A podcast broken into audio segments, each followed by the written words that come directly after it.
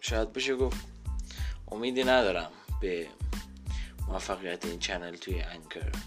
و بعید می‌دونم تا وقتی که افراد دیگه هستن مخاطبی جذب کانال من بشه. اما اگه کسی بیاد حتی یک نفر هم باشه و استقبال کنه خوشحال میشم که مطالبی که دارم و داستانهایی که نوشتم و با شما در میان بذارم.